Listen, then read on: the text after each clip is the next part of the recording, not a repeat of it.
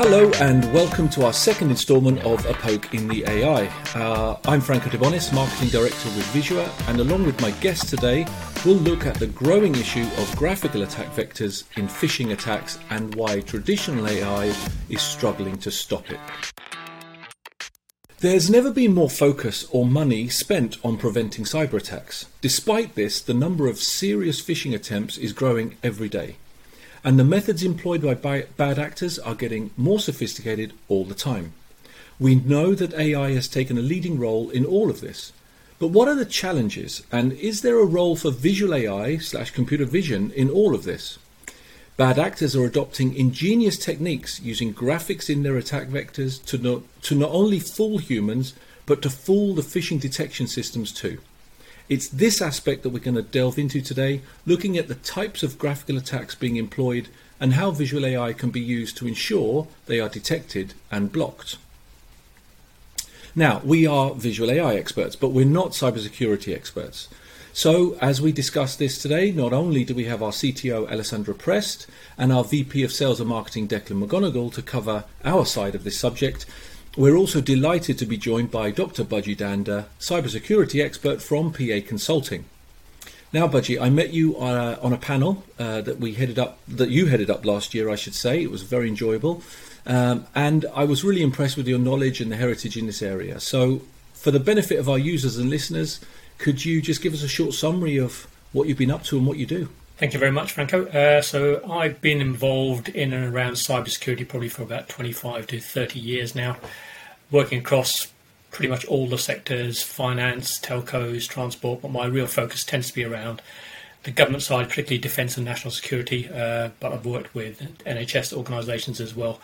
And it's covered all aspects of it. Uh, starting off in the early days, reasonably technical. These days, I tend to spend more of my time around the strategy, policy, governance, and supporting boards in particular to understand the threats of cybersecurity and mitigation actions that they need to take. And phishing and ransomware are still very much high on the list of priorities for pretty much everyone I speak to. So it's a very timely conversation. Brilliant. Thank you for that. Um, and I look forward to uh, getting all your insights on this. It's going to be very interesting. Um, so, let's get started then. So there's a lot of talk about brand spoofing, um, but not so much around actually this growing thing of graphical attack vectors and how graphics have been weaponized. So I want to delve into that first and discuss that. Um, Declan, you're you've been talking to a lot of companies um, in terms of how this uh, could be implemented and used and what they might do with it. So, how widespread an, uh, an issue is this um, uh, in terms of this concept of graphics being used as a weapon? Yeah, thanks, Franco. So, um, I suppose we've seen with a lot of the conversations with our uh, clients and potential partners um, at the coalface, they've been telling us this. But if you even look at the kind of industry stats, uh, the number of unique phishing sites detected has grown by over 300%. You know, unique phishing email subject has grown by over 200%.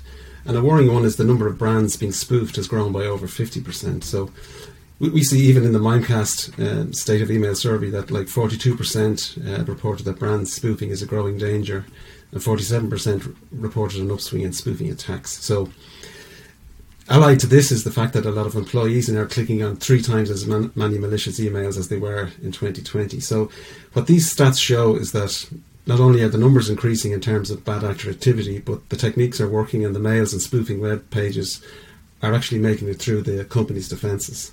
Um, and what we've seen is a growth, obviously, in the in the area of the graphical attack vectors, um, adding to um, kind of what was there before and growing mm. exponentially. So uh, they're really scary numbers, uh, Budgie. What what is that? You know, you're you're pardon the pun. You know, you're at the coalface. You're doing this day in day out and dealing with these problems. What does it mean? Uh, you know, can you put that into context? What it means to companies you work with? There's some really good statistics there from Declan, uh, but I think what yeah you can need to look behind the statistics because behind every single one of those numbers there's a real victim, uh, be it an individual, be it a corporation, be it a government, uh, and we're seeing more and more of these. Uh, I mean, phishing was on the rise anyway, but uh, and all we've seen now, particularly during the whole lockdown phase, with more people working from home, there have been more opportunities for the bad actors to find new ways in, uh, be it, you know, people being rushed to make decisions or panicked into buying things online, you know, PPE or whatever else. Uh, be it uh, organisations being under stress, uh, moving away from working in the office to working to home based, and all of a sudden opening up a whole new uh, threat surface. So behind, as I said, behind every single one of these is is a crime. It's not victimless, and if you look at the scale of the impact on many of these organisations and individuals, you're looking at not only for an individual, it could be thousands or tens of thousands of pounds that gets lost or systems destroyed but if you're a big organisation, uh, not only could you end up having your systems compromised, your data leaked out onto the web, being held to ransom, uh, impacted by ransomware, having to pay large fu- uh, fees to these uh, bad actors if you want to try and get your data back, or actually if your data's leaked outside, you are being hit by big fines by the ICO. So it's it's a huge issue, and it usually is, uh, and if it's not, it should be high on the list of any board's decisions and risks uh, every time they meet. So if I'm reading between the lines, this move to home working, this move to online, you've got a bunch of people who aren't necessarily experts. Bad actors don't need to be exponentially more ingenious. They need to just be a little bit more ingenious, a little bit more believable, to get even better results. Is that what I'm hearing from you? But what we tend to find is actually they are becoming more ingenious. They are yeah. very ingenious already, and you know, what we find that on the people that are trying to defend the systems are pl- often playing catch up. Right. These threat, bad actors have access to all the latest technology, and they're very quick to exploit anything new that comes along. So it's a, it's a constant uh, game of playing catch up. I think it's also relevant as well, Frank, when you talk about the victimless. There's no victimless crime over here. Our health service authority was held ransom, which you know, when you take when you look at that in, in big picture, how many people were affected by that and are still being affected by it. So it very much is not a victimless crime. It's very much a very very serious crime. Yeah, absolutely.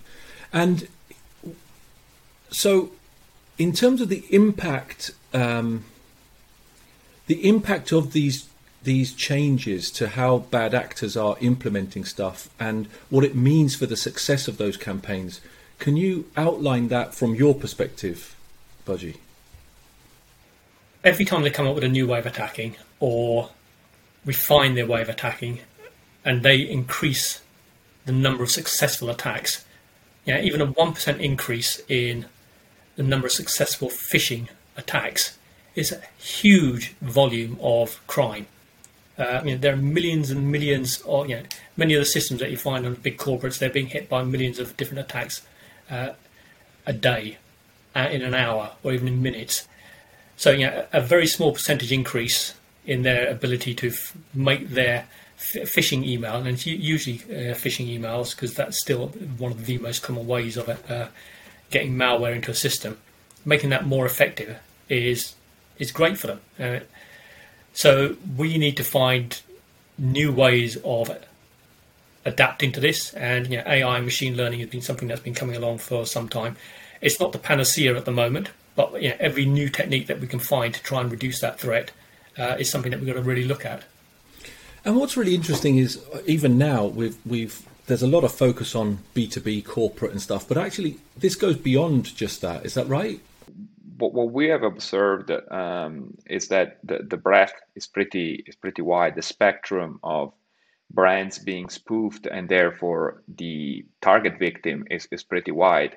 So while in our intuition we might think that those are mostly uh, banking and, and insurance companies being spoofed, actually there, there's a, a, a, whole lot of, um, if you want to call it B2C, as in targeting uh, final consumers um, of, of specific products which are not necessarily financial. So we can think of, we, have seen a lot of, uh, um, for example, online gaming phishing attacks. So uh, you will be receiving an email that says that your Minecraft account is about to be blocked. Click on this link uh, to uh, to restore it. Um, Roblox, so all this kind of platform where, especially uh, the younger audience, um, uh, kind of play and, and gather on. So effectively, those type of attacks uh, in the eyes of the in the eyes of the attacker have the benefit of, of selecting for a younger more gillable audience if you will Um, and so we, we really see this kind of expanding and uh, the, across the whole spectrum of online services, if you will, um, that that people people use on a daily basis. Hmm. So, so let's get into the, the core of the thing, which is this concept of graphical attack vectors. And uh, Ale, let me put this to you. What what does what does that actually mean? Uh, how are graphics being weaponized in this in this way? Yeah, so it's a it's an interesting way to circumvent um, a number of um, checks and uh, and technologies that people have deployed over time to prevent phishing. So it effectively means hiding information inside the pixels as opposed to in the in the code in the HTML code of, a, of an email or, or a web page. And because the, the, the security industry historically have developed an extremely sophisticated method to um, detect uh, this type of attacks at a code level, now the attackers are moving into a visual level. So creating um, spoofing and phishing, um, um, let's say, uh, material that are presented to the user as uh, as an image, uh, but the, uh, an unsuspecting victim uh, wouldn't really distinguish whether the page, the web page is looking at is, is actually generated by code or, or, or is just an image.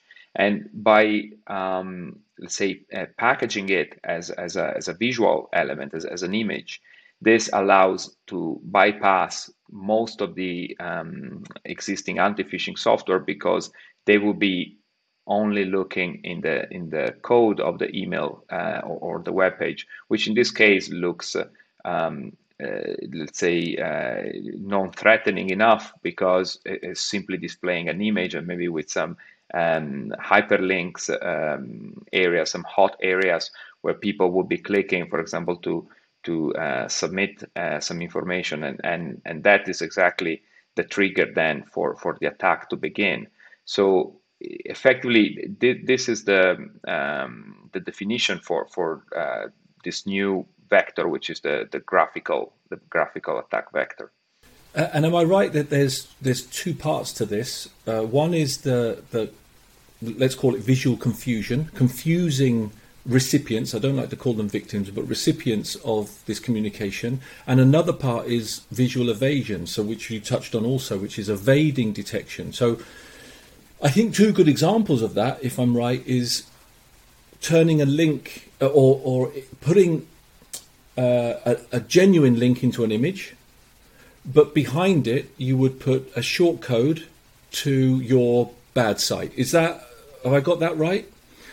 Yeah, I mean the we've seen it we've seen it happening in, in different ways. Um, so the, the, there's definitely that element of hiding a single link within an image that then is going to take the the target the, the the potential victim to a separate website, and from there the attack begins. But we've also seen much more sophisticated um, approaches where there will be a uh, an image serving as the uh, sort of the background of the website, and now you have um, areas where you can uh, where you're requested to put in your password or your email address, and those will be actual uh, proper um, input input areas where the information will be captured uh, right right there. So I, guess there is a continuum of of um, approaches here, from more sophisticated to to let's say more, uh,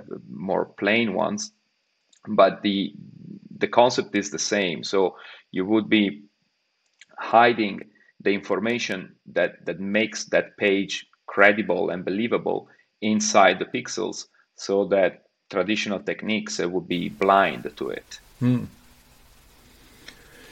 You're Declan. You're having some, you know, very specific conversations with with some of these partners and and even prospective companies we're talking to. What what are the are there any other sort of techniques that have been highlighted recently? Uh, I think the one that uh, comes to mind really is QR codes.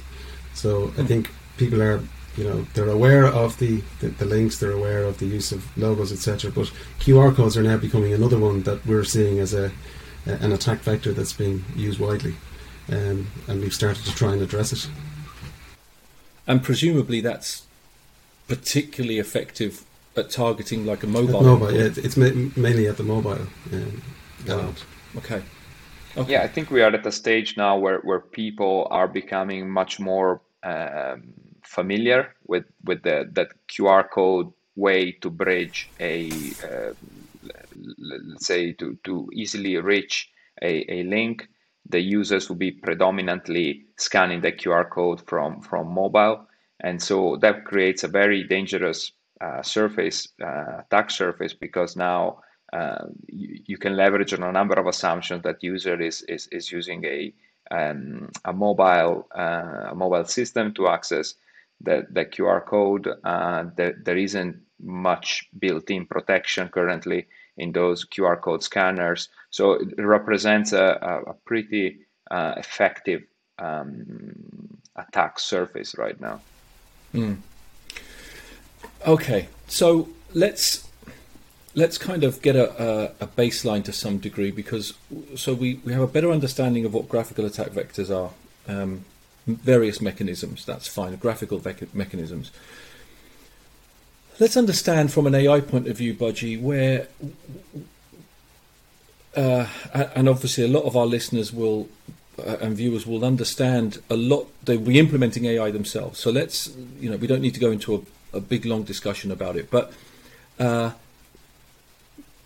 what's the point of AI in cybersecurity? What is it used for, basically? So the, the, big rationale for using AI is well, there's a number of rationales. One is uh, you can't do this manually. We need to find a way of automating the way we go about scanning, particularly for phishing emails, to try and eliminate them as, as early as possible. The old school, very very simple techniques of you know uh, scanning uh, for keywords, uh, blacklisting and whitelisting sites only went so far because you had to make a small tweak and it would get through because the signature changed. What AI helps us to do is look for patterns, looks for anomalies, looks for context. So you know, phrases, uh, what is what the email may be asking for, and then linking that to any other contextual information that may well be in there. So if you're, you know, and I know we'll come to this. You know, one of the uses of putting graphics in there is building confidence in what's actually in there. So if you've got an email from a reputable brand in there, linked to a requirement to enter a password or re-authenticate yourself or whatever. You know, there's that confidence piece in there, but actually also what you find is that you know, the AI looks for that or can look for that, but it also looks from where where uh, the email may have come from. So that that's part of it. I think the the difficult part of this is you know AI can also be used for the other the side as well, who are constantly finding ways of actually exploiting AI to try and find ways around the filters in the first place.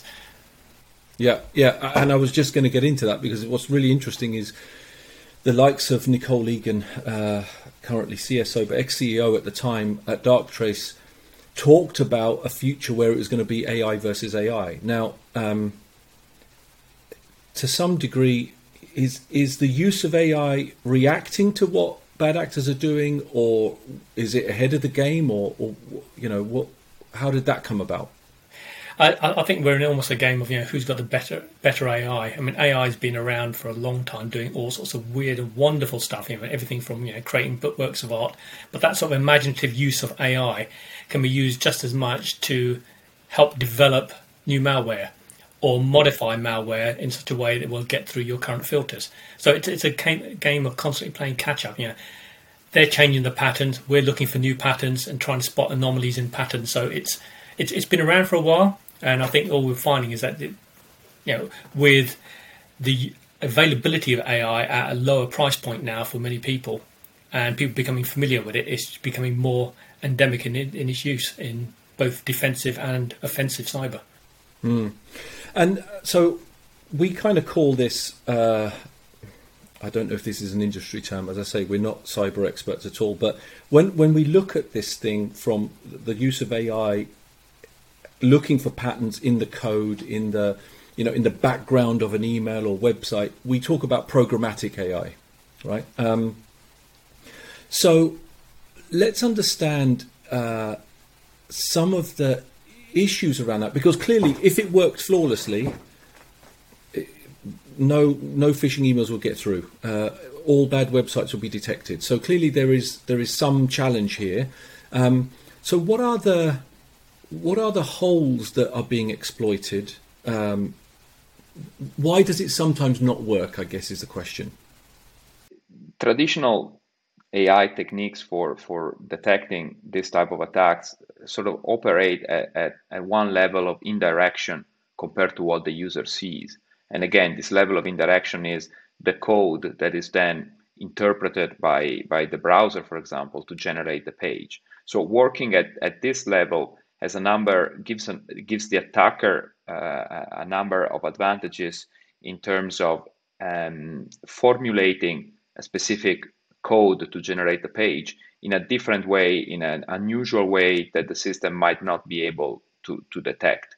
And so AI is very important in, in uh, uh, trying to uh, analyze that level, the, the code level, because attackers are always changing their, their tactics and therefore uh, having more computing power available to to uh, detect this this um, um, let's say permutations uh, is, is very very important.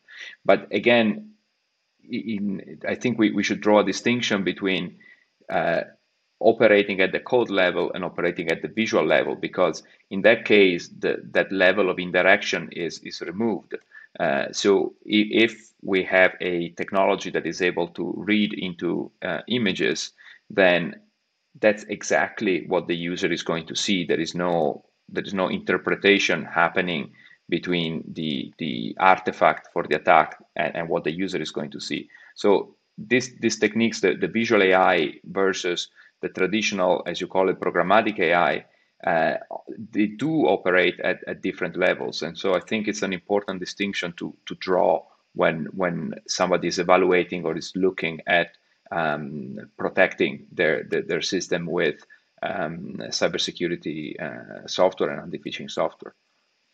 So going back to one of the points Budgie made earlier about you know what AI does, uh, it looks for patterns, it looks for uh, different. Um, you know, it effectively uses data to connects different data points to identify things. What I'm hearing from you is that this is uh, just basically another bunch of signals. Exactly, it's it's another set of signals which are complementary to to the uh, to the signal which are extracted at the code level. Um, so by no means uh, I think that that the visual AI is going to replace uh, the traditional techniques for for anti-phishing, but I, I do believe that they're uh, absolutely complementary because they look at a different signal, look at the different dimension uh, of the attack. And it's important that, that both are covered in order to prevent as many uh, attacks as, as possible. I, don't think that's an important point. I mean, it, it's not a, a, replacement, it's another indicator of confidence in what is coming through or being blocked. I mean, ultimately, you have to tune the systems, and there will always be some in the middle. And you quite often see a message that this could be spam, or this looks like spam, or you know, this could be a phishing attack. Uh, it's just a warning level. Uh, but if it can block stuff, great. But if, if not, even if it's giving it a, a bit more warning for somebody that yeah, you may want to have a closer look at this before you click on a link, or you may want to put it in a sandbox to check it before it goes through to the user.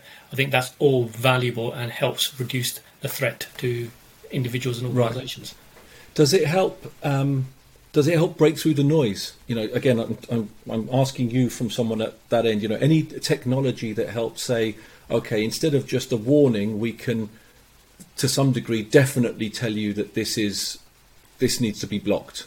You know, ha- I, I, hear about warning overload. Uh, is that is that something that helps? I mean, I mean, that's a reality for anyone that's fighting uh, against all these attacks. The systems end up being tuned and tuned and tuned to try and reduce the false positives and the false negatives uh, as much as we can do, but you will always have some that is in the middle, particularly when you're looking at using something like AI because there's, there's no black and white. Uh, you, yeah, if you're lucky, you'll have some which are yeah, absolutely this is something we don't want to let through, and that's great. But it's the ones which are in the middle, and that's where the value of AI comes in, where it's helping to make that judgment call for, for you. Uh, the current, as you call them, the programmatic type uh, interventions, they're pretty good for the most part. Uh, there are always variations, and, and it doesn't matter whether it's in how a phishing email is structured or what the payload that may come with it. Uh, it may be a perfectly legitimate uh, email, but the attachment that you may have with it may be infected. So yeah, th- there are always things which are going to uh, have to uh, have different types of treatment to them. What we're looking for here is yet another indicator which helps us make those decisions, and whether it's an automated decision or whether it's a manual uh, decision, one way or another, if it's another indicator to give us the confidence, that helps. Brilliant. Okay, very interesting. Um, so, Ale, you are a very smart guy. I've worked with you a while, um, but I know that we weren't sitting there as a company looking at cybersecurity as an area that we could apply visual AI computer vision to as a I don't think it was even on our radar as a as a problem that we could get involved in. So, how did we end up getting involved in this? Yeah, I, I, I wish I, I wish I could say that uh, we this came out of a uh, of, of, a meeting and we had this brilliant idea to to go in in, in this market, but unfortunately, that that's not the case. Like in in um, like in many other um, verticals that, that we serve, we, we effectively got dragged into into it. It's a bit like um, really uh, being being called in the middle of the night. There is this problem. I see you guys do visual AI. Can you help us solve it? And and that's effectively the, the way the way it went down. Um, so it's it's interesting how uh, especially not being, uh, as you said uh, correctly, uh, not being cybersecurity expert, uh, it, it's still interesting to see though how our technology was extremely effective on on this uh, on this problem, even though it wasn't built for that purpose. But again, the the visual element of of any um, let's say uh, any industry problem in a way tends to normalize things. And also, we, we could see here how the industry, uh, the cybersecurity industry, uh, evolved over decades, deploying more and more sophisticated ways to, to work and detect this um, this type of attacks at code level. Now we, we're relatively new to, to this challenge, but but could provide right away an extremely effective solution for um, uh, addressing the, the graphical attack surface. So um, it's, it's always fascinating to see how the things work out in, in, in practice. And, and Declan, you've been you've kind of been working very closely with with companies as they go as this has evolved because we started off literally just doing logo detection, right? Um, and how did it? Where's it progressed from there? Because now we're using the whole suite. So what, why is that? I suppose um, the main thing that really that we've seen in working with some of the partners is um, AI is a very broad term. Even visual AI is a broad term, and t- it means different things to different people. So I think the engagements with our with our partners in this space has shown them, um, as we've started, like you said, looking for logos first then looking for kind of maybe favicons, then looking for text, then looking for you know login uh, pages and password requests, etc. They've realised that the, the the kind of breadth of what we can do and the number of visual signals that can be picked up is a lot broader than it was uh, kind of initially assumed. And we've seen a case where you know partners of ours have started working on one piece, maybe on the logo piece, but then not really been able to address all of the others. Um, and kind of having a whole suite of people who are expert in it um, has proven to be something that has helped contribute to, to, to people being successful. Um, I think you, you made a very good point. We always approach to say that we're not cybersecurity experts, but what we are is visual AI experts, and what we're looking to do is to assist people to enhance their threat scores um, we, we don't work with end users, we don't work with anybody except the companies that are providing these services and trying to work in parallel with them to, to assist them enhance those threat scores and increase their threat detection rates. Great. Um, and, uh, and I'm going to ask you this question, Ale, and I don't mean it to be like some kind of, you know, opening into a sales thing because uh, that's not what this is about. But um, the the companies that approached us could have gone multiple routes. You know, there are various uh, models and libraries and APIs available, and you know, uh, potentially they could have built it in house and so on. So, what what are the challenges that meant they sought us out uh, as as a provider for the, as a as a fixer of this problem?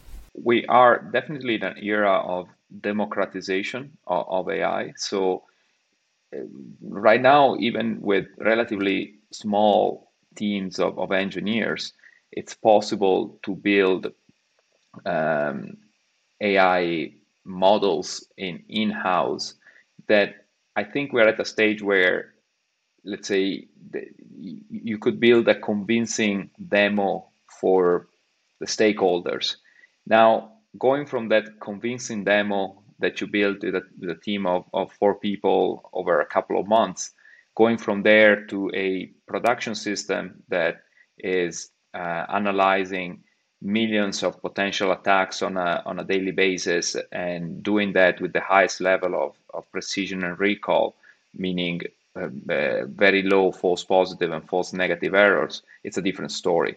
So, in a way, uh, I mean, another interesting aspect I wanted to point out is this is an industry, the, the cybersecurity industry, uh, it's in a way unique in a sense that it's an industry where good enough is not good enough, where um, companies are striving to provide the highest level of uh, protection and the highest rate of detection of this type of attacks because you, attackers need to be lucky just once. So they have, attackers have the advantage of being able to replicate these attacks over and over, always with different permutations of um, uh, of their code or of the images. Therefore, the highest level of um, accuracy is required when, when deploying um, cybersecurity um, software. So that's another, I think, aspect that calls for the for, for a very high grade of, of software being being deployed, and we have a reputation uh, in the market for for being a, um, a high quality supplier of, of visual AI technology. So I think this, these two these two aspects together um, made us very successful in in this um, in this industry. And that's, I guess, Budgie, again from your industry perspective, entrenched in the industry. Um, you've got this whole thing: build versus buy versus partnerships. We're seeing a lot of partnerships going on now. Um, approaching challenges like this, um, what do you, I mean? Is there a is there like a a standard approach that companies take? Do they prefer to build or do they prefer to buy or what, what's the story? No, it, it's very much horses for courses, and it depends on you know what sort of sectors you're serving, what your business model is, uh, and th- there's two sides to this. You know, there is, you know, the commercial advantage piece. Uh, if, if you're if, if you're a buyer of these systems, uh, be it anti-malware, be it, you know whatever it is, uh, SIEM tools, uh, you want something that's going to keep up to date with threat. So you're looking to see not only what sort of coverage are the products giving, but how quickly they evolve to respond to the upcoming threat. So if there's a new zero day that's identified and now, are you going to take one day to respond to it, one week to respond to it, one month to respond to it? So as somebody who's buying services, that's the sort of thing I look for in the companies. Now, in the companies themselves that are producing the products and services to try and defend against uh, these attack vectors, yeah, they've got to make a decision. Yeah, am I big enough? Is this uh, is the problem big enough? That means I've got to have a full time team doing this. And if you need to have, if you work out that you need ten or twenty people on to do this, then it probably makes sense to go away and build that team. Uh, and but that's not something you're going to do quickly, and it's not easy to do because you know, these are skills that are in high demand at the moment. Everybody's after data scientists and AI specialists. So yeah, you're going to have to make a really strong business case, and you're going to have to figure out how to evolve that team. So you're going to have to buy some top-end talent and then grow talent beneath that, or you go and buy, and buy a company or buy buy a team. So that's one way of doing it. Uh, for others, it's know, it's a it's an important issue, but I probably don't need somebody on a full time basis for you know 365 days of the year. I don't need 10 people doing that. So it may be a case of doing a hybrid of actually I'll have some people in house and I'll contract out some of the, this capability, or it may actually be you know I'll, I'll, buy this in as a service because you know, somebody who's doing this as a service will actually be dealing with multiple clients anyway. They'll see more threat vectors in the first place, so they'll probably have a, a more rounded product because they're de- uh, developing something that's actually you know, looking at a lot more data points. So it's it's horses for courses, and everyone makes their own make buy decisions as they're going through, and sometimes mm. it's a hybrid. Right, uh, but it but from what you've said there, it sounds like speed to market in addressing these issues is is a critical consideration. Yeah, no, nobody wants to buy a piece of technology that's not able to keep up to date right. with what the threats are. If you know, if I know that there's a new attack out there today, I don't want to be waiting a week for my provider to come up with a solution to protect me from that. Right, absolutely. So it's that tight. I mean, it's even a week. For, oh know. no, it's less than a week. Right. Uh, it, it, normally, you want something within hours, uh, a day wow. at the most. Wow. Okay. Um, if you think about it, you know, once something like that comes out and it leaks on onto the dark web and people know about it, that the adversaries are going to exploit that as fast as possible. They know there's right. a window of opportunity. They want to get it out there as fast as possible, hit as many systems as possible, yeah. and see what happens. Because uh, again, it comes back to, to your one percent. Yeah. Yeah. Okay. Very good. Very good. Uh, so, uh, we know some companies are already implementing uh, computer vision in their detection stacks. Um, but we've also identified, because we do it differently, Ali, so I'd like you to explain what this difference is. We know that there are challenges in doing it that way. So, what I mean by applying computer vision programmatically is that, again, you look at the code and then you look at where the images are and you analyze those images. But there are challenges with that as well, right? So, it's not just a simple solution. What do we do differently? Why is, why is, and I don't mean this again as a, I don't want this to be kind of a sales pitch, but, you know, we're happy to share this methodology because it's you know at the end of the day we know our API is great, but the methodology is the important thing. So what is it that is important about our methodology? Uh, yeah, I think it boils down um, to to to that kind of normalization that we, we talked about before. So um, creating a uh, g- given a say uh, some machine code that that will translate into a web page or an email uh, the, the, key um, differentiator for our approach would be to take that code and render it as if it was being presented to a user so we're effectively playing we're putting ourselves in the shoes of, of the user creating a visual rendition of what that code is, and then applying our visual AI on, on that rendition. So we are playing as close as we can, effectively uh, exactly like a user would would do when he's receiving uh, this malicious code. So uh, we, we call this uh, our three-step render process report, where the, the render part is exactly turning that machine code into what is meant to be seen by the user. Uh, process means uh, applying our visual AI technology to extract the different signals from, from this image. So uh, is there a, um, a, company logo in, in this in this image? Is there um, text that um, hints at, at, inserting password, email, any personal identifiable information? Is there a uh, submit button? Is there a login form on this page? Everything, again, from, from a visual perspective, so without using the code. And then combining the signals to um, establish a, a, threat score.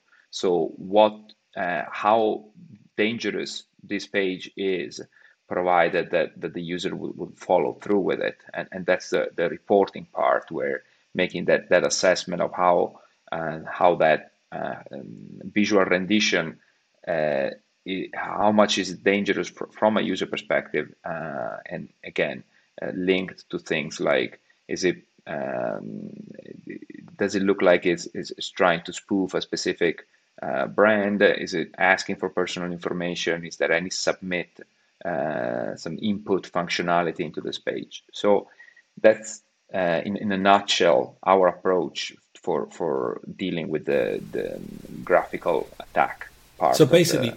turn it into a flattened image, mm. process the image, report on those visual signals that we see, which may or may not coincide with what the what the system has seen programmatically. So one of the examples I think we've seen recently is uh, where they use some JavaScript code to obfuscate a word, just pad it with random nonsense. Programmatically, you'll just see nonsense. But if we then see the word login uh, and they don't see that programmatically, then clearly there's an issue. Is that basically is that what we're trying to achieve? Absolutely, we are operating at, at that level that that at which you need to be believable and you need to be credible because that's what the user is eventually going to see.